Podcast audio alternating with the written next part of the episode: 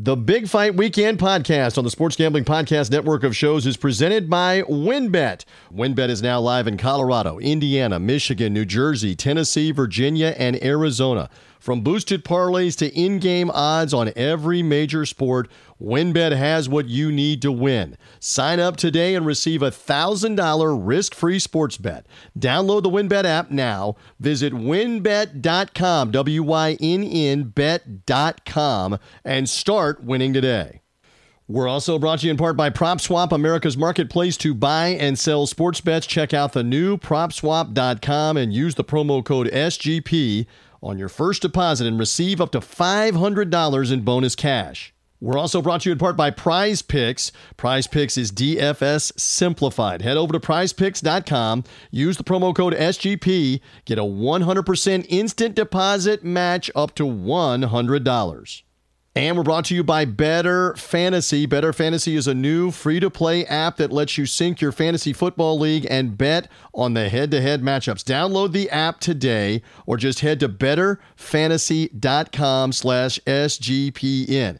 That's bettor, B E T T O R, fantasy.com slash SGPN. And we're also brought to you in part by SoBet. Sign up and bet against your friends and join the social betting revolution at SoBet.io. That's SoBet.io. We're also brought to you in part by Bettor Fantasy. Bettor Fantasy is a new free to play app that lets you sync your fantasy football league and bet on head to head matchups. Download that app today or just head to bettorfantasy.com slash SGPN. That's B E T T O R fantasy.com slash SGPN. And we're also brought to you in part by the SGPN app. Just enter SGPN in the App Store or the Google Play Store to download it today.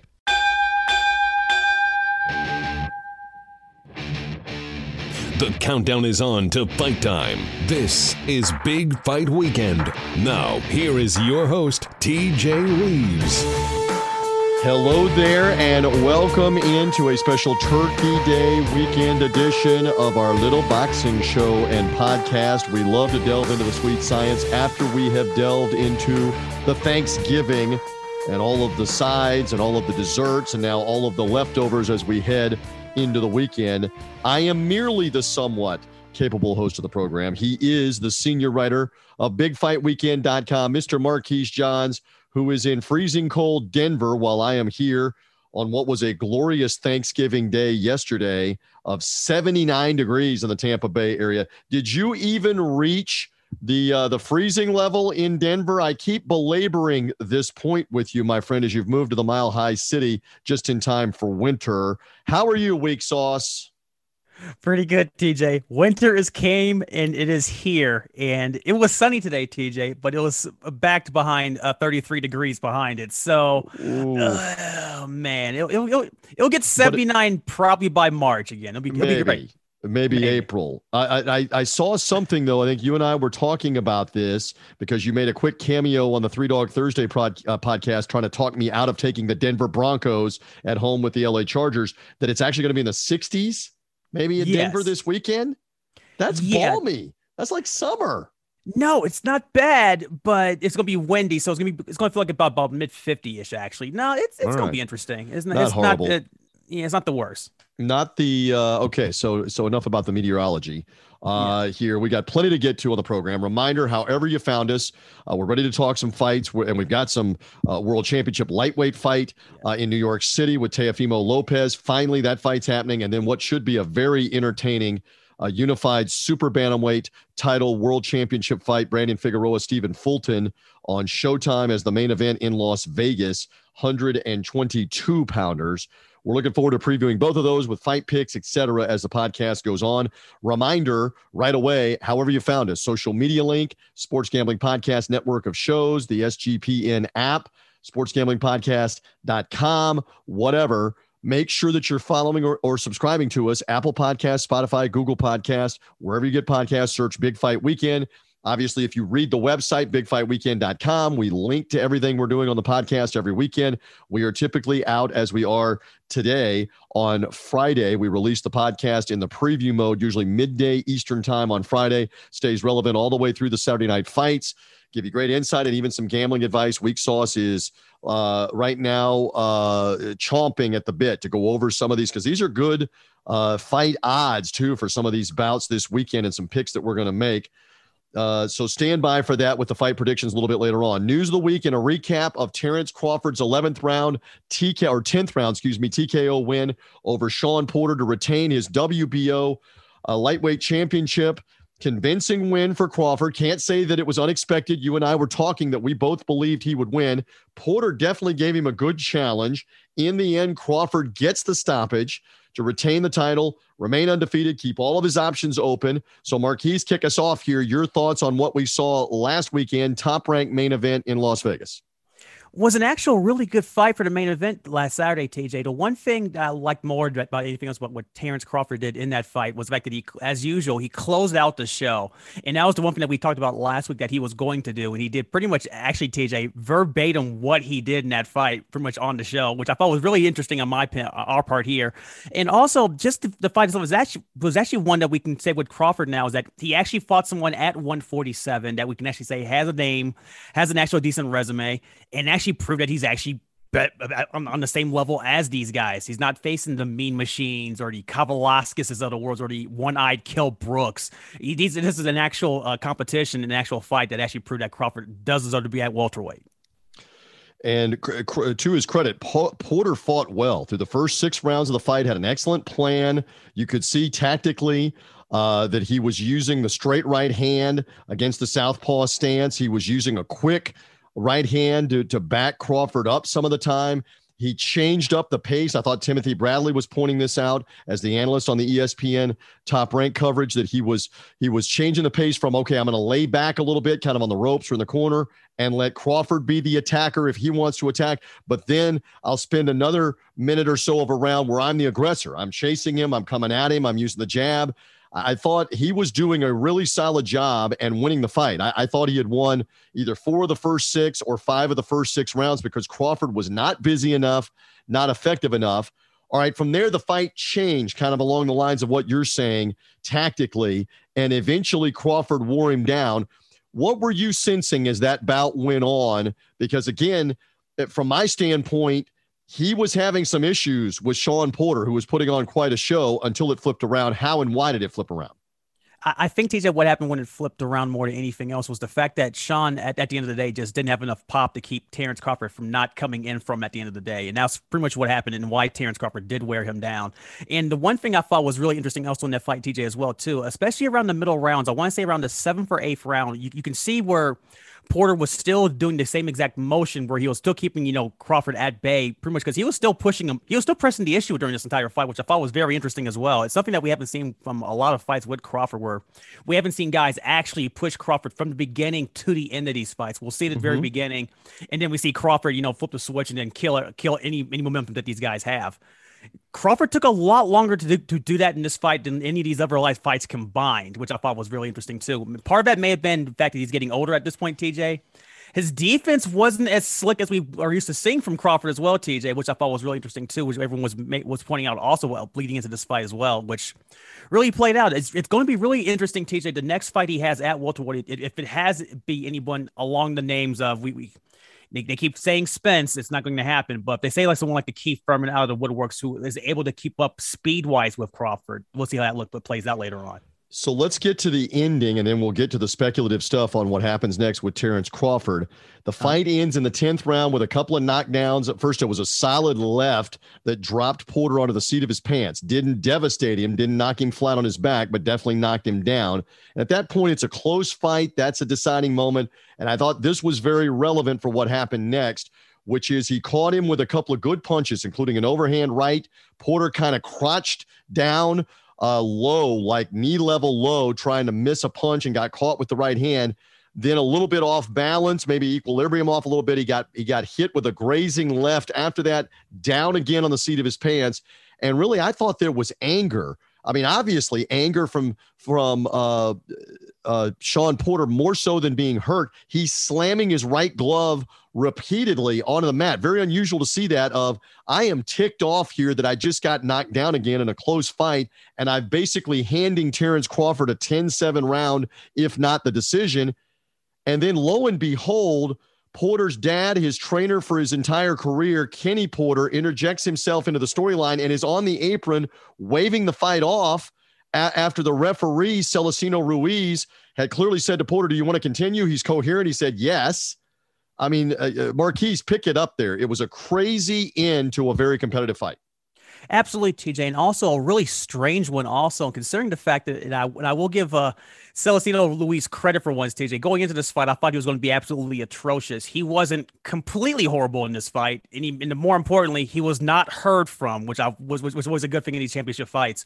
But no, the one thing with with the the end way that the fight ended, TJ, and it and it kind of precedented something that uh, ESPN and Top Rank with the leading up to it on the yeah, pay per view leading up to it uh, looked into, where they mentioned how Kenny Porter was pretty much essentially the right hand person with Shawn in his life, up and down, left and right, and pretty much how so, so much so is that I think they're like they, they mentioned on the broadcast like you know like the pro- report they're doing like their next door neighbors essentially where they live like, like across the street from each other.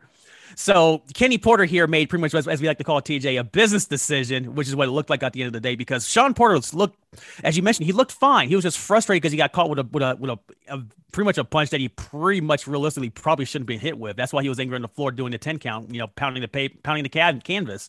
And then you see Kenny Porter just come out of nowhere, just stop the fight. It was really bizarre. I, I got to admit, TJ, if you didn't know any better, it looked kind of fishy. yes, it looks suspicious. Um, it's it's crazy, and uh, you know, okay, so let's let's give some insight from this regard. TC Martin's a great resource to us. He knows the Porters really well, knows the whole situation. TC's immediate reaction was not surprised. Not surprised. This has been the case with his father interjecting himself into his fights and into his career the entire time. Mm-hmm. Not surprised in that regard. Uh, but uh, I mean, at at this point in time, uh, this is another important point. The referee doesn't have to listen to Kenny Porter, especially if he deems no. the fighter's not hurt and the fighter wants to continue. He could say in that moment, and there are some that have, the fight's going on. I am in charge here. Get back down off the ring apron. He's fine. He wants to fight. We're fighting because I am the ultimate arbiter of this. Uh, in looking at him, if he's not concussed, if he's not wobbling around. So that didn't happen. That was a bit uh, interesting. Um, and, and again, uh, so much of it was just like at the end of the Errol Spence loss, where Spence scored a late knockdown, like in the ninth round. And it was a really uh, close fight, probably a one or two point fight. And that 10 8 round was a difference. That's what I sensed watching Porter, that he knew, Marquise, my chance to win a decision is gone now. Everything that I had worked for and trained for is gone. So the father, Kenny Porter, makes reference immediately after the fight in the ring on the why did you stop the fight? Uh, because he didn't take his training seriously enough. What? Because he was fighting with a blindfold on. What was Kenny Porter watching the first six rounds while Shawn Porter was getting in and out and not getting hit and scoring and winning? That that was a bizarre interview. Your thoughts, please, here on the pod.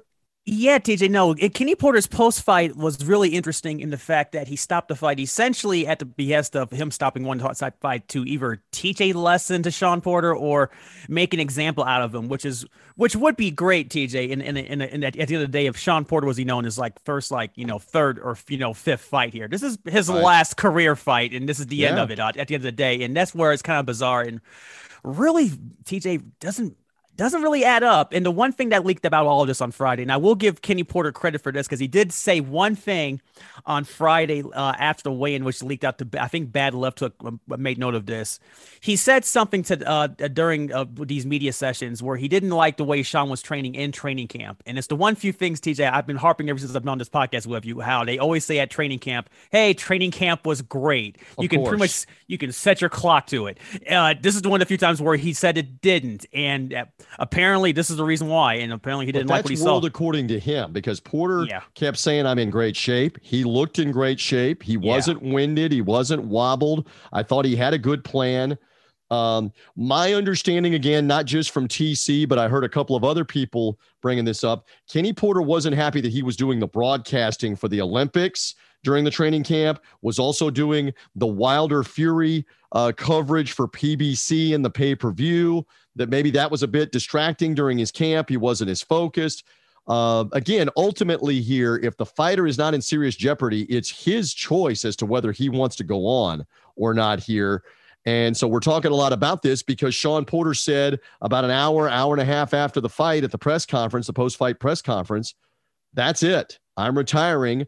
And he had made up his, his mind basically that even if I won this, uh, there was not a rematch clause. I was still going to hang him up. Now, I don't know that I believe that especially if there was going to be an Errol Spence rematch down the road that maybe pl- paid Shawn Porter. And I don't know what he got, Marquise, for this fight. My speculation would be that Terrence Crawford probably made in the neighborhood of $5 million, maybe $7 million. Shawn Porter probably made in the neighborhood of two, 3 million, maybe $4 million. Uh, certainly the pay per view numbers, from what we've been told piecemeal Oof. from some of those reporting, were awful. So it's not as if these guys reaped an extra couple of million each from a pay per view that didn't exist. But still, if Shawn Porter was to go as a champ on an upset of Terrence Crawford to the negotiating table for an Errol Spence fight and a rematch, he's making easily five, six, seven million dollars for that. And that would be tough to turn down uh, to, to ice the rest of your career. Okay, so again, I've said a lot there, but he's now hung him up. Do you believe he's done once and for all? At this point, TJ, only because I don't think with PBC, and the one thing I will give uh, Shawn credit for was he mentioned at the post fight as well. He didn't want to become a gatekeeper, or as there was was labeling as, or he didn't want to be the guy that, that you know that that fighters, uh, up and coming fighters, you know, be, have to beat the guy to become that guy. Shawn didn't want to be that guy, and he pretty much, if it wasn't for a title or a big money fight, he wanted that. He wanted out, and pretty much this was it. So I, I, can see why he did out of this. And you know, and TJ, the the, the uh, Crawford pay per view numbers are as usual not very good. And I thought was interesting as well, TJ, that uh, there's a story that Crawford uh, mentioned on Shawn's podcast about you know how he his friends couldn't figure out how to use the ESPN Plus or they couldn't find the app and all the ever usual excuses. I, am I'm I'm, I'm guessing I'm guessing Terrence Crawford's friends are not being real with him or haven't told him about how they found the, the fight off the internet like everybody else. But he that's neither here nor there for another day. But I, I well, just really let's, felt let's lay out what the realities are. He yeah. he fought on regular ESPN against Kell Brook a year ago. Has not fought since. They tried him on the pay per view arm against what Amir Khan, and, and I don't think yes. the Kavaliauskas fight was on pay per view. No, this that was uh, what, what, yeah. This is once in final confirmation. He has not been a pay per view commodity, Terrence Crawford, for two plus years. So it's not surprising that the buying public went eh on paying for the pay per view. Common sense. Yeah, that TJ. Actually, you can go back with as long as Terrence Crawford's been with Top Rank at this point with this whole pay per view thing. That's going as far back as the old HBO Sports days and not having great numbers when Crawford was at junior welterweight as well. I, that, that that long line of history goes forever with yeah. no one paying for Crawford fights. But I, I just really thought it was really interesting that Shawn hung it up afterwards because I really thought at the end of the day, TJ, I don't believe that I'm, I'm with you on this. If Shawn was was victorious here and he had a belt in his hand, he was probably going to try to unify with Spencer Ugas one way or another on the PBC side of the story. There's no way around that. I don't I don't believe any of this. uh, and we'll get to that again in just a second about what's going to happen next with Terrence Crawford. I did think there was one humorous moment. Uh, I mean, Terrence Crawford has had to eat a lot of humble pie, has had to uh, really put his ego in check and take some blows to his ego over the course of the last couple of years because Bob Arum was not able to make the mega fight for him. He was not able to get a big time opponent to fight him can't can't draw on pay per view. These are real reality checks. But how about him standing in the ring and he says to the crowd because he's on the PA mic on the ESPN interview with Bernardo Osuna right after the fight. Uh, who do you guys think is the number one guy at welterweight? And nobody's yelling for him, not even his Omaha people.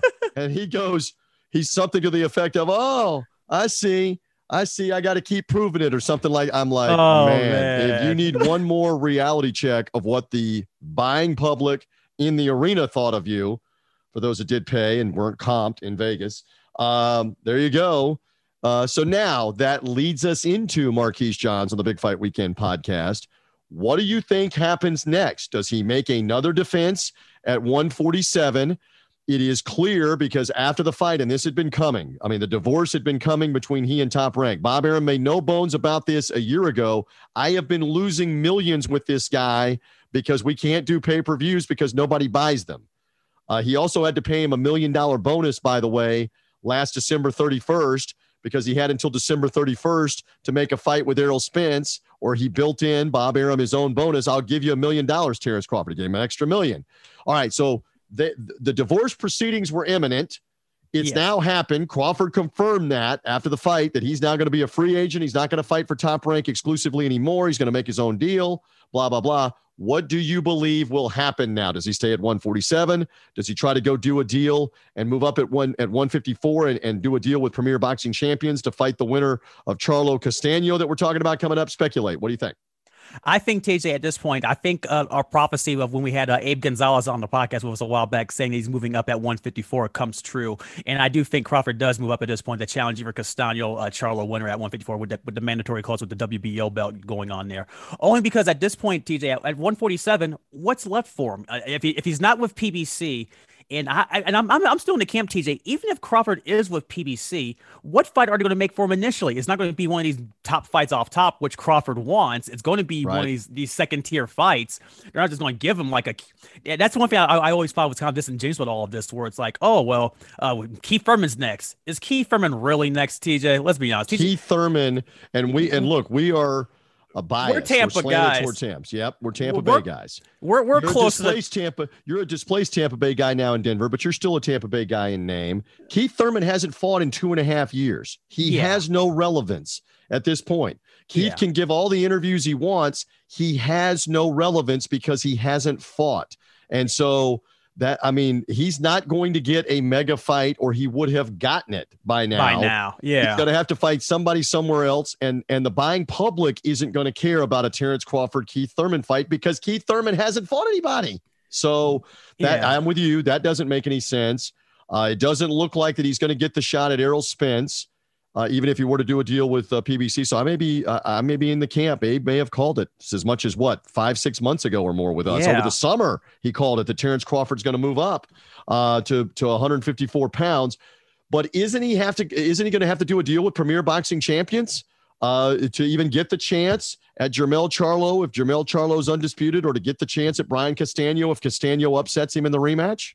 Yeah, that's the only way, TJ, he's going to get any of these championship fights if he does move up. Only because at the end of the day, if, if even if Terrence Crawford once again signs with PBC, are they just going to just give him Castaño or Charlo off the top? Uh, probably not. They're probably going to have him get someone like a Tony Harrison or a, mm. a Julian a J. Rock Williams, you know, something along those lines. That that's just the way this works in the business of boxing. I'm surprised folks haven't figured this out yet. But no, it, it's fun with with a lot of that with Crawford though. I do wonder where he's going to go, only because I'm really intrigued if he if and when he moves up because at this point TJ I am convinced and that's why I think he really is leaving top rank because Bob was saying his next big fight was going to be Josh Taylor. Josh Taylor honestly TJ is a year and a half out facing this guy. That's a long time from now and they don't have anybody else for him to face at this point. point and pop whatever whatever, whatever the semantics have been TJ one way or another PBC or whoever who is dealing with top rank or Bob Arum has made it well known if it involves Terrence Crawford we're not dealing with it and that's been well wow. known at this point. So well and and th- this is uh, something that you tweeted about, if not included in one of your articles in the preview buildup. Terrence Crawford had an opportunity in 2018 to walk away from top rank and do a deal with Premier Boxing Champions. And he would have long ago from now already had a fight with Errol Spence, Manny Pacquiao, Shawn Porter, uh, Keith Ugas. Thurman, two guys, two Danny years Garcia, ago. Yeah, he would have had one of those, maybe two of those types of fights a couple of years ago. He chose to stay with Top Rank. Now, some of that may have been loyalty, whatever. Uh, he chose to listen to Bob Arum telling him, and we're kind of digressing on the podcast, but this is good inside baseball, even though it's boxing. Yes. All right. He chose to stay with Bob Arum telling him, I can do a deal. I can do a deal with. Do you want to do the impersonation with Al? But I can get you a Spence fight. Just okay, re-sign right, with us. Right. Okay. Good impersonation. I give you a nine and a half on Thanksgiving weekend on that impersonation. Thank you uh, for that when the reality is Bob Arum was suing Al Haymon and PBC and trying to put him out of business back six years ago. And Al Haymon has made it clear for years I'm not doing business with Bob Arum and Top Rank, and I will freeze out any fighter that I can that's with Bob Arum and Top Rank, save for the whole Tyson Fury Deontay Wilder uh, situation. And even that situation was because Wilder wanted the rematch more hmm. so than than probably Haymon even did. And Haymon realized there's real dollar signs here in the rematch in the second fight. So we'll do a deal if that's the case. But so the point is, Crawford had a chance three years ago to be in the PBC stable and already have these bigger fights and chose not to do it. So the reality is, he has no one to blame but himself that he re upped, took the money, listened to Bob Arum when Arum had been feuding well in advance with PBC. And Haymon has made it clear publicly and privately everywhere I'm not doing business with these guys. And if you're with them, I'm freezing you out. You're dead to me. So there's where we are. So now I believe ultimately Terrence Crawford will come around and probably do like a two fight deal, not unlike what Manny Pacquiao did. And there's a couple of others that have probably done something similar. Canelo, Canelo Alvarez got a one off. I don't I don't think PBC will do a one off because Terrence Crawford's not Canelo Alvarez in terms of no. pay per view buys. But I think he might do a two fight deal with him. And maybe he makes a title defense against someone as as WBO champ and then gets the winner of Charlo and Castaño because he moves up and would become the number one contender at 154. Are you buying what I'm selling right there? Two fight deal with PBC for Bud Crawford. I am buying the fact that uh, TJ that Bud is probably going with PBC. I'm more concerned at this point of which arm of PBC will it be, and if PBC can afford it. Because the one thing I will I'll throw in as a caveat, TJ, as you well know, is uh, anyone during this pandemic who's been watching these PBC on Fox cards can tell you that these cards have been absolutely atrocious and probably at best the the classic definition, TJ, of a bare minimum televised boxing card. That's been right. like that for a while, and uh, we'll, we'll find out next year in 2022 if Fox really is putting any actual coin uh, into boxing next year. So far, leading off the my birthday, New Year's Day with a pay per view behind a paywall doesn't look promising, but we'll, we'll see what happens with that. But the one thing I'll mention as well, TJ, is that in the event that Fox doesn't do it with, with Bud Crawford, more than likely Showtime will, and I'm more intrigued with that. And that's why I think the weight class move up happens more more often than not. Because if anything, can I throw this, this, one out? Can I throw this one out? Showtime yes. does a deal as a one off Terrence Crawford, Jaron Ennis. I suggested this before. Mm-hmm. I see you nodding because I can see you while we're doing the interview. What if Stephen Espinoza and Showtime stepped in? It's not a premier boxing champions event, but it's a Showtime event, and they've been doing some of this with non PBC fights. What do you think?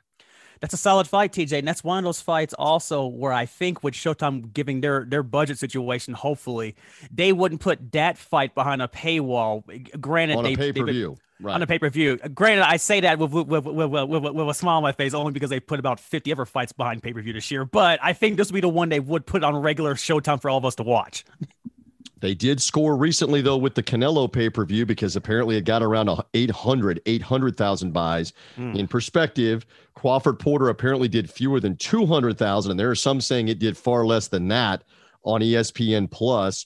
Good luck. And there is a Showtime card coming, and I promise we're yes. talking about it shortly uh, with Brandon Figueroa, Stephen Fulton. That's not a pay per view, it's on Showtime coming this weekend. And then Showtime does have a pay per view with Gervonta Davis uh, next week coming for December 5th. Mm-hmm. But that, that's a very interesting one if Jaron Ennis could be made because Ennis has fought on Showtime. He's not a PBC signee, he's not a PBC fighter. Might that I would be very intrigued by that fight. That'd be a great Showtime main event. I don't know if it sells as a pay per view. We'll wait and see if it happens. A Couple more minutes left. Again, we'll get to fight picks if you're waiting for those with the odds, including Teofimo Lopez, George Kambosos finally after cancellation after cancellation after cancellation. At the time Marquise and I are taping the podcast and releasing it, it looks like this is going to come off in New York. World lightweight title fight. Uh, Lopez out of New York, Kambosos the Australian. More on that. Fight picks, odds coming up. On the Jermell Charlo Castaño front, we've been wondering why they haven't fought yet. Apparently, they've been trying to work out how do they not strip Brian Castaño of his title because he didn't make a mandatory defense within the last year. Here we go again with the WBO just making up rules because Demetrius Andrade is complaining that the WBO won't order Jaime Munguia to fight him as the number one contender for the middleweight title. And mm-hmm. that has been a year and a half since Munguia has been the number one contender. So apparently, behind the scenes, the WBO has been saying down a notch at 154 hey, Brian Castaño, you can't just out of hand have the rematch with Jermell Charlo. You got to give consideration to our number one contender, Tim Tszyu from Australia. That's apparently now been worked out. And so Castano Charlo looks like it's happening happening in February. That's what the reporting from uh, uh, Mike Coppinger, Keith Idec, a couple of boxing insiders there from ESPN and Boxing Scene, respectively. All right, Marquise, give your insight here on this. Very entertaining, controversial draw. The first fight looks like we're getting it again. Charlo Castano, undisputed 154 pound title. Absolutely, TJ. No, it's one of those things where I think the WBO was trying to push their use their muscle to get uh, Tim Tszyu a big time fight, which he's been trying to get for a while now, and he is due for one.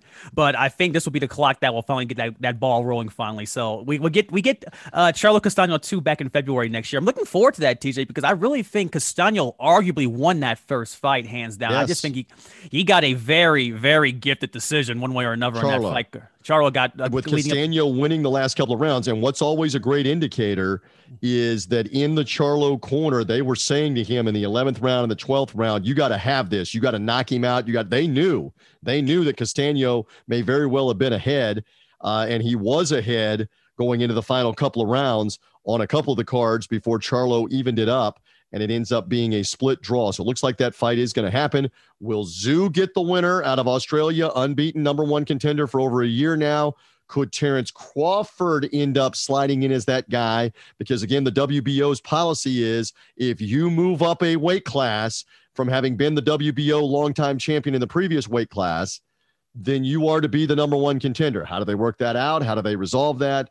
We'll see for a later date. Marquise, stand by. Fight picks coming up. We've got that straight ahead for Lopez Kambosos in New York.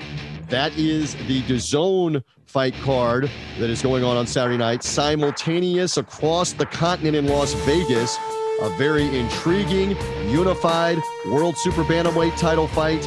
That is Stephen Fulton, Brandon Figueroa. It's been delayed as well, but it's going to come off Saturday night as well. Should be very action packed. Marquise has got analysis, fight picks, odds, all of it coming up as you uh, hang in here with us. But first, we're brought to you by our friends at WynnBET. Are you ready to win money and boost your odds? Well, WynnBET is now live in Colorado, Indiana, Michigan, New Jersey, Tennessee, and Virginia, and we're bringing the excitement of Wynn Las Vegas to online sports betting and casino play. You've got exclusive rewards right at your fingertips. Get in on all the favorite teams, the players, the sports. We've got the NFL starting up soon. Uh, Major League Baseball is ongoing. You've got the golf. You've got the MMA. Uh, it, pretty soon, the NBA will be back. The NHL will be back. College football and more. Great promos, odds, and payouts from boosted parlays to live in-game odds on every major sport. We have what you need with WynnBET. If you're ready to play, sign up today, get a special offer, get a risk free $500 bet from us at the Sports Gambling Podcast Network by just downloading and using our promo code SGPN. Download the WynnBET app, visit WYNN bet.com. That's W Y N N bet.com to find out more right now. If you're ready to play, if you're ready to win, they're the premier sports betting experience. Download, bet, and win with WynnBET. And we're brought to you by the guys at PropSwap, America's marketplace to buy and sell sports bets. PropSwap always has the best odds because you're buying directly from other bettors just like yourself. You see a bet you like, but you think the price is too high, submit a bid for a price that you think is fair and then buy it. Use our promo code SGP on your first deposit and PropSwap will double it up to 500 bucks. Double the cash means double the odds. And if you love sports betting, you need to be using PropSwap. Every ticket purchased on PropSwap can be resold at any time. So your bet doesn't have to win to make money, it just needs to improve. Thousands of bettors across the country are shopping for tickets on PropSwap every day. Get started today. Go to propswap.com or download the PropSwap app. PropSwap, where America buys and sells sports bets. And we're brought to you in part by Bettor Fantasy, the new free to play app that lets you sync your fantasy football league and bet on matchups. You can cash out for gift cards when your bet hits and even help raise money for charity along the way. They're a brand new company. They're looking to grow their adopter community. It's a slick, fun app to use. And one of the reasons why we love it here at SGPN is prop betting. So if you're in a state that hasn't legalized gambling yet, you can get in some prop bets on Bettor Fantasy. It's totally free to play. Down Download it for the iPhone or for Android. Check them out on the web, bettorfantasy.com slash SGPN. Again, spell it B-E-T-T-O-R, bettorfantasy.com slash SGPN. And we're brought to you by our friends at Prize Picks. Have you heard about Prize Picks and the daily fantasy that they have made easy? You're going to love it if you just check it out. It is free to customize your sport and give you some under and overs that you like for the upcoming week as well. Prize Picks has the best NBA DFS prop game on the market, and Prize Picks offers more NBA props than any other DFS prop operator and offers superstar players as well as bench players, only recording a handful of minutes every game. They offer any prop you can think of yardage, touchdowns in football, interceptions thrown, three pointers, block shots, whatever in basketball, on and on. And any users that deposit right now on prize picks and use our promo code SGP get a 100% instant deposit match up to $100. Again, pick two to five players, pick an under over on their projection, win up to 10 times the amount of your entry. It is you against the projected number with prize picks. Again, use the award winning app in the App Store, the Google Play Store. The entries can be made in 60 seconds or less. It is easy to sign up and to get in with prize picks. And again, use our promo code SGP. Get a 100% instant deposit bonus match up to $100. Go to the App Store. It's prize picks, daily fantasy made easy. We're also brought to you by our friends at BetQL Daily. Do you feel like the last one out when it comes to sports betting? You don't know where to start? Understand where the market is moving and use smart bets out there and have some fun while you're doing it with our friends at BetQL. And the BetQL Daily is a must listen show for sports bettors and fans alike. Check out these guys. They're hilarious. They mix it up. The insults are flying between the hosts and the bettors. It's interactive. And the guys, Ostrowski, Joe Giglio, and Aaron Hawksworth, they serve up what they call wager entertainment, the sports talk you love with betting insights that you need each weekday. Find out where the market's moving across the week on the biggest sporting events. If you miss out on the early games, BetQ Daily has you covered there too with recaps and some of the, be- the best uh, recent line movements as well. Again, check them out at BetQ Daily. If you're not sure where to start with sports betting, start it with BetQ Daily. Listen weekdays, 9 a.m. to noon Eastern Time on Audacy, Spotify, or your favorite podcast app, BetQL Daily. We're also brought to you in part by SoBet. Since when is sports betting supposed to be so rigid? Sports betting is meant to be social. When I picture betting, I picture bootleggers with mustaches tossing bets around at a speakeasy. SoBet is taking the social lineage of betting and putting a modern twist on it by providing a modern platform. SoBet is changing the game with their new product. Head over to SoBet.io and create an account and find out for yourself. Fully functioning, free web application. You can access a demo of their app that will launch next fall. That app includes consensus lines from Las Vegas, a feed of what other people are betting on, and the ability to send friendly wagers to anyone you know via a text, a QR code, or links, among other methods. No money is transacted on the app, and it's purely competitive. Next time that you're going to be out with your friends watching sports, turn it up a notch. Go to SoBet.io and see who can hit the most ridiculous bets. Users have the ability to place bets off the Vegas odds or generate a bet by changing the metric if they want, as long as somebody's on the other side to accept it. Let's go back to the roots of betting with SoBet. Go to SoBet.io. That's SoBet.io and join the revolution.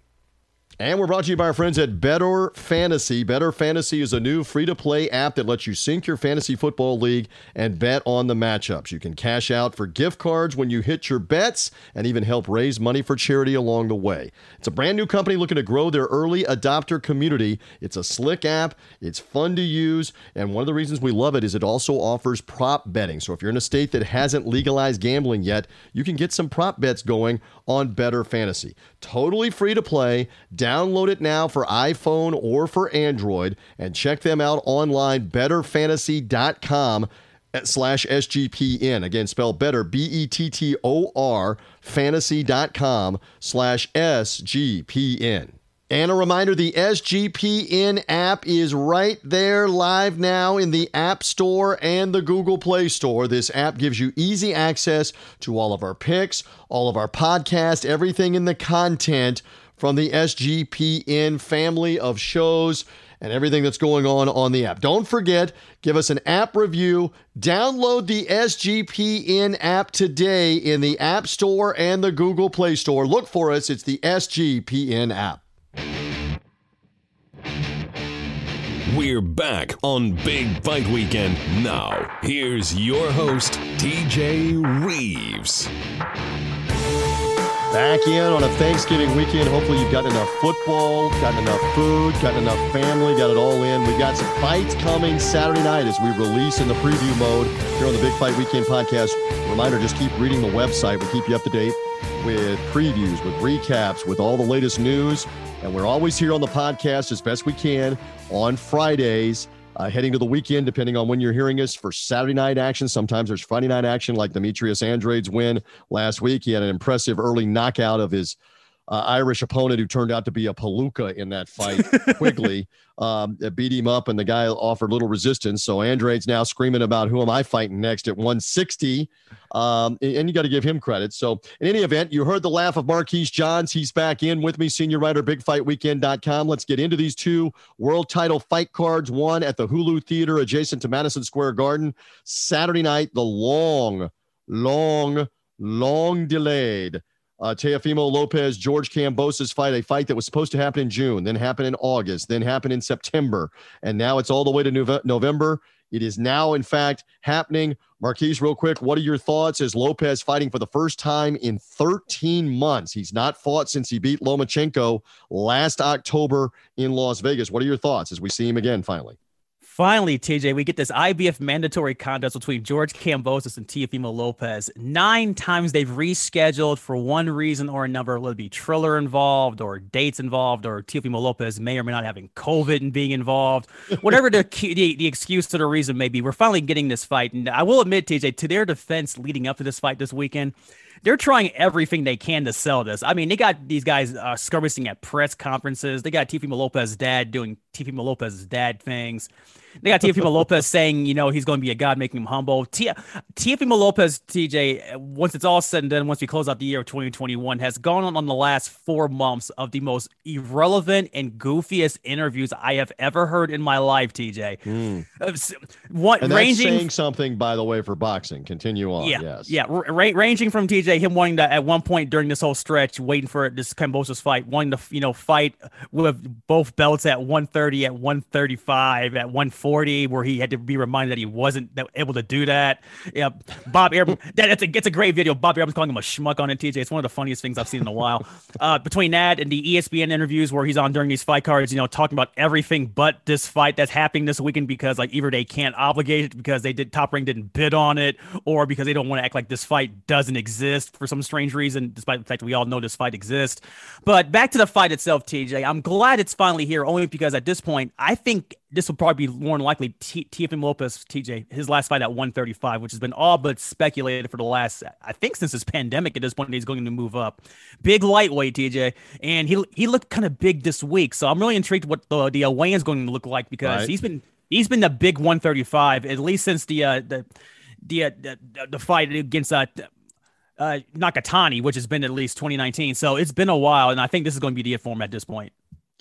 So again, we should make mention of a couple of things. The fight was to have happened in June. They had a scheduling situation because Floyd Mayweather and Logan Paul had their pay-per-view also in Miami where Lopez and Kambosos were going to fight slated for the same weekend. So mm-hmm. Triller, who has been a disaster through this whole thing uh, in terms of trying to promote this, uh, tried to move the fight. And then when they tried to move the fight, as it turns out, Lopez tested positive for COVID 19. Was he symptomatic? Who knows? It delayed things. Then Triller couldn't work out a date and a location for both fighters. You felt bad for Kambosos, who had been over in the United States. He's Australian, had been away from his wife, had been away from his kids for the better part of three months preparing to fight. Now there's no fight. Now it's indefinite. Now he goes back to Australia.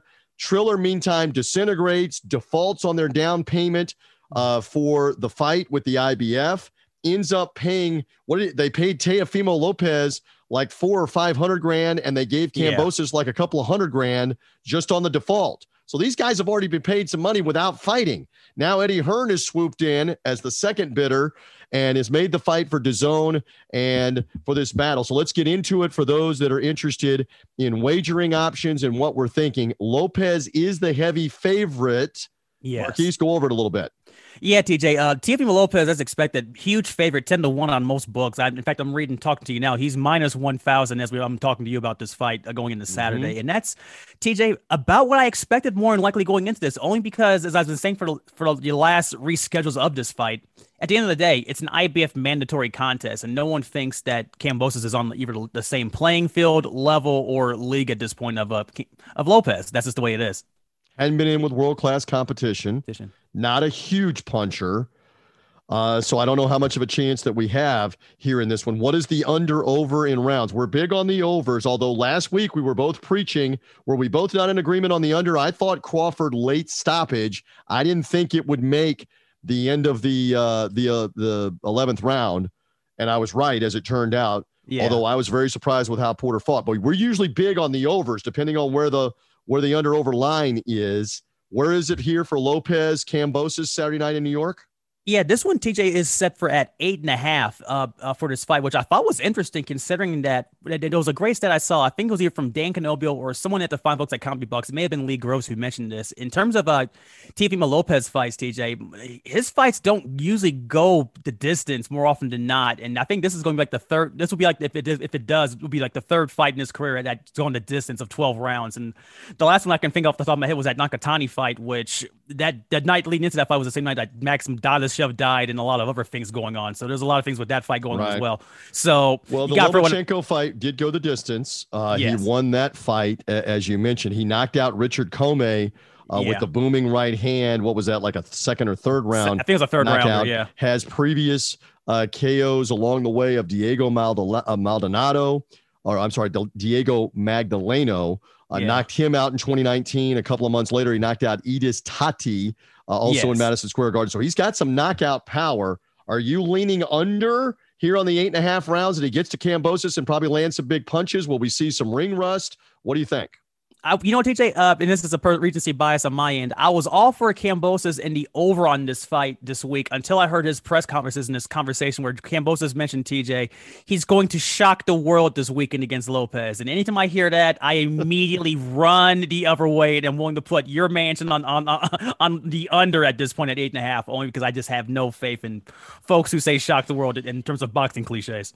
Got you on that. On the DAZN undercard, is there anything that stands out? Again, they pieced this together once they took over the main event.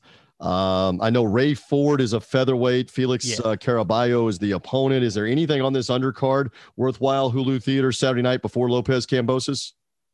Uh, much like the Porter Crawford undercard last Saturday, TJ, n- not necessarily. The one thing on this of of note of actual note, by the way, is the co-main event. I want to say features uh, uh, the IBF uh, vacant belt that's been vacant for a minute at featherweight. I want to say Osawa is the guy that's challenging for it uh, at 130.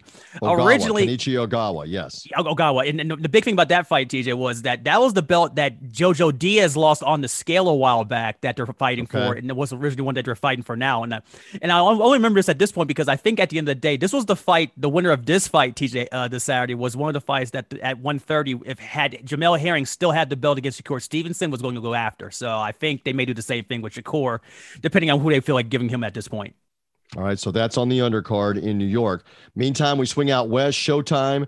Very interested in Brandon Figueroa, Stephen Fulton. Again, this fight also delayed when Figueroa tested positive for COVID 19. It was originally a mm-hmm. September fight for three of the four world title belts at 122 pounds. Super Bantamweight world title. Figueroa has two of them. Fulton has the WBO belt should be action packed. Big volume punchers, both of these guys. What are our odds at Marquise, and what is your thought? On uh, this one, TJ, uh, Fulton's is a small favorite here, roughly about a four to one. I got minus, uh, 360 here on the book that I have here, actually, which is actually pretty close considering that actually that line's been jumping a lot depending on on where the money is coming in. A lot of late money coming in on Figueroa, who is a live dog in this fight, TJ. And you wrote, wrote for this for Big Fight Week. And This is a situation where he's been in before, where he's been doubted before. He was doubted in the last fight he was in against Luis Nery, and he stopped him. And a lot of folks, me included as well, I will admit, didn't think that was going to happen considering how much we saw we saw Figueroa's defense and Nery's big punching ability at the weight that class. was earlier this year, and it was one of your favorites. It was a liver shiver. It was a big time body shot from Figueroa that laid Nery out, and he showed some punching power. Absolutely. No, that one froze Nery in his tracks. And it was one of those things where it kind of exposed Nery for pretty much being a weight blow for the last three years, which we all at this point assumed as well. And no, Figueroa was a very live dog in this TJ. I actually like his chances a lot more in this fight than I do for Kambosos this Saturday out in New York. Uh, mainly for the simple reasons that he's been here before and he's just been able to just overcome with opposition. It's going to be a tough fight for him, but I, it's a real good one on Saturday night on Showtime. Fulton is a Philly fighter, as Marquise knows. And for the audience, he's unbeaten. His last fight out earlier this year, he dominated uh, Angelo Leo in a 12 mm-hmm. round decision. He's got a pretty good punch. Um, again, under over on this one, 10 and a half rounds, correct? Yes. Are we leaning more over here with these guys, or do we think somebody lands big punches and it's done quicker? You know what? Both these guys have been saying all week is that they want to end this fight early, which I love to hear, TJ, which usually means one of two things that this fight's probably going to distance because these guys are not going to be able to do anything. But but I do think it'd be interesting to see if these guys can land that one punch. I haven't seen Fulton land that one punch in a while, but he did rock around Leo a lot that last fight around. And Figueroa was just just was just a, just pretty much muscle his way around against Nery. I wonder if that's going to be able to uh, translate and do if he was able to, do, be able to do the same thing against Fulton this coming weekend. But we'll find out. But I'm definitely leaning towards the over on this. I don't think that either one of these guys get a stoppage in this one. All right, worth noting that Fulton, uh, in his last four fights, has gone the route three times. Has only one yeah. knockout in those. So will he get the big get the big punch off here in this one or not? Only eight KOs for him in 19 uh, uh, fights. And again, he was dominant in his last performance, but will Figueroa force his way inside and force Fulton to fight a different fight? We'll find out. Anything of note on the Showtime undercard, real quick, before we're out of here Saturday night in Las Vegas? Yes, the co-main event has one guy who I think was going to be on standby for a lot of these fights as well. Raeese Aleem at 122, big time prospect, big time puncher, TJ, and also a big time problem coming out of Las Vegas. He's going to be facing and the belief is he could be the guy to fight the winner, right? Of this one. Yes. Absolutely. Yes. Yeah. He's going to be more likely the winner of this one, actually. I thought was also interesting, TJ, as well, because Showtime has a lot of these guys at 122 in, in this, this pseudo tournament for him. One of the alternates they had for this tournament, TJ, was actually a pretty good uh, late replacement, had something fell through for his main event. Aaron Alameda was going to be like the, the guy, the, the, the fill in name on this one, who was fought, who was the guy that they fought on the, uh, Charlo double pay per view against uh, Luis Nery, who helped had a decent showing actually, and he's also another a decent 122 pounder, but he's uh he's not on, on the action. He's a non TV action, thank goodness. But the, no, it's really interesting. But I think Aleem is going to be the winner more than likely as he faces Leonardo Baez in a showcase for his uh, his talents on this one as well. All right, so that is the co-feature Aleem and Baez, and again Showtime bouts in Las Vegas. We anticipate the Lopez Kambosos main event, all things being equal, will probably go first. Figueroa Fulton might come about a half hour later, both late night Saturday night. We will be all over it. That segues, Marquise. Promote the site, promote yourself for throughout the weekend. Again, people have gotten plenty of food, plenty of family, plenty of football. We got plenty of boxing, and they need to be reading the site and keeping up with you on social, etc. for the fights coming Saturday night. Absolutely, TJ. BigFightWeekend.com, your source for all things boxing news, past, present, and future. We'll keep an eye on uh, all things going on this weekend in the world of boxing uh, during the time that we're all eating uh, turkey leftovers and turkey chili and other turkey concoctions or, of leftovers. Or in the case of the Reese household, by Saturday, we're looking at the pizza like everybody else or the Chinese food, something other, other than the turkey and dressing. You got to go, you got to go complete opposite. Yes.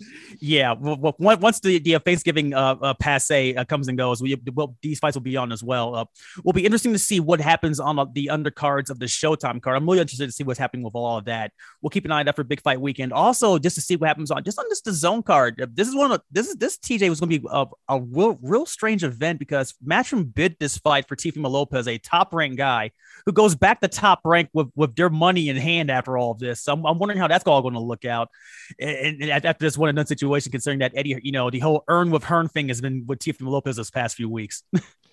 And keep uh, one other thing in mind as we get out of here. Lopez fighting this weekend should win. It would be a huge upset if Kambosos beats him. You and I don't think that's going to happen.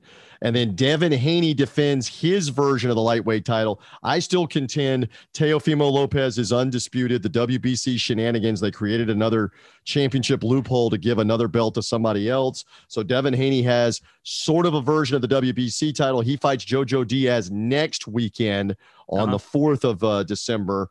Uh, so now we'll watch what happens in that one because Lopez Haney could be the next bout first quarter of next year, something like March, April next year, maybe even a little quicker. We'll see if those guys get in there. So we'll uh, we'll be watching that as well. Marquise, as always, thank you. I appreciate the extra work on Thanksgiving weekend. Keep up the great work with the site. We always love having you on the podcast. And here we go on on both sides of the coast, both coasts. New York for Lopez Kambosos, Las Vegas Desert for Fulton Figueroa, which we think will be a, more action packed competitive world title fight. A couple of world title fights. We're writing about it. We're talking about it. It's great stuff. Marquise, have a great rest of your weekend, and we'll be reading you on the site, sir. Absolutely, TJ. Thank you so much. And we thank you for finding us. Thanks to my guys, uh, Shawn Green, Ryan Kramer, Sports Gambling Podcast, their network of shows, SGPN app as well, where you're finding us. Finding us through the website, sportsgamblingpodcast.com. Subscribe to this podcast. Follow us, subscribe. Apple Podcasts, Spotify, Google Podcasts. We're here in the preview mode on Fridays into the uh, uh, fight weekend. Saturday nights, and if it's big enough and it warrants it, we come back in with special podcasts as well in the recap mode, breaking news, whatever. For now, we are done. Enjoy the rest of your Thanksgiving weekend. Enjoy the fights. We're back next week Gervonta Davis pay per view as well next week that we'll be talking about on the Big Fight Weekend podcast. I'm TJ Reeves from Marquise Johns. Enjoy all the action. Bye.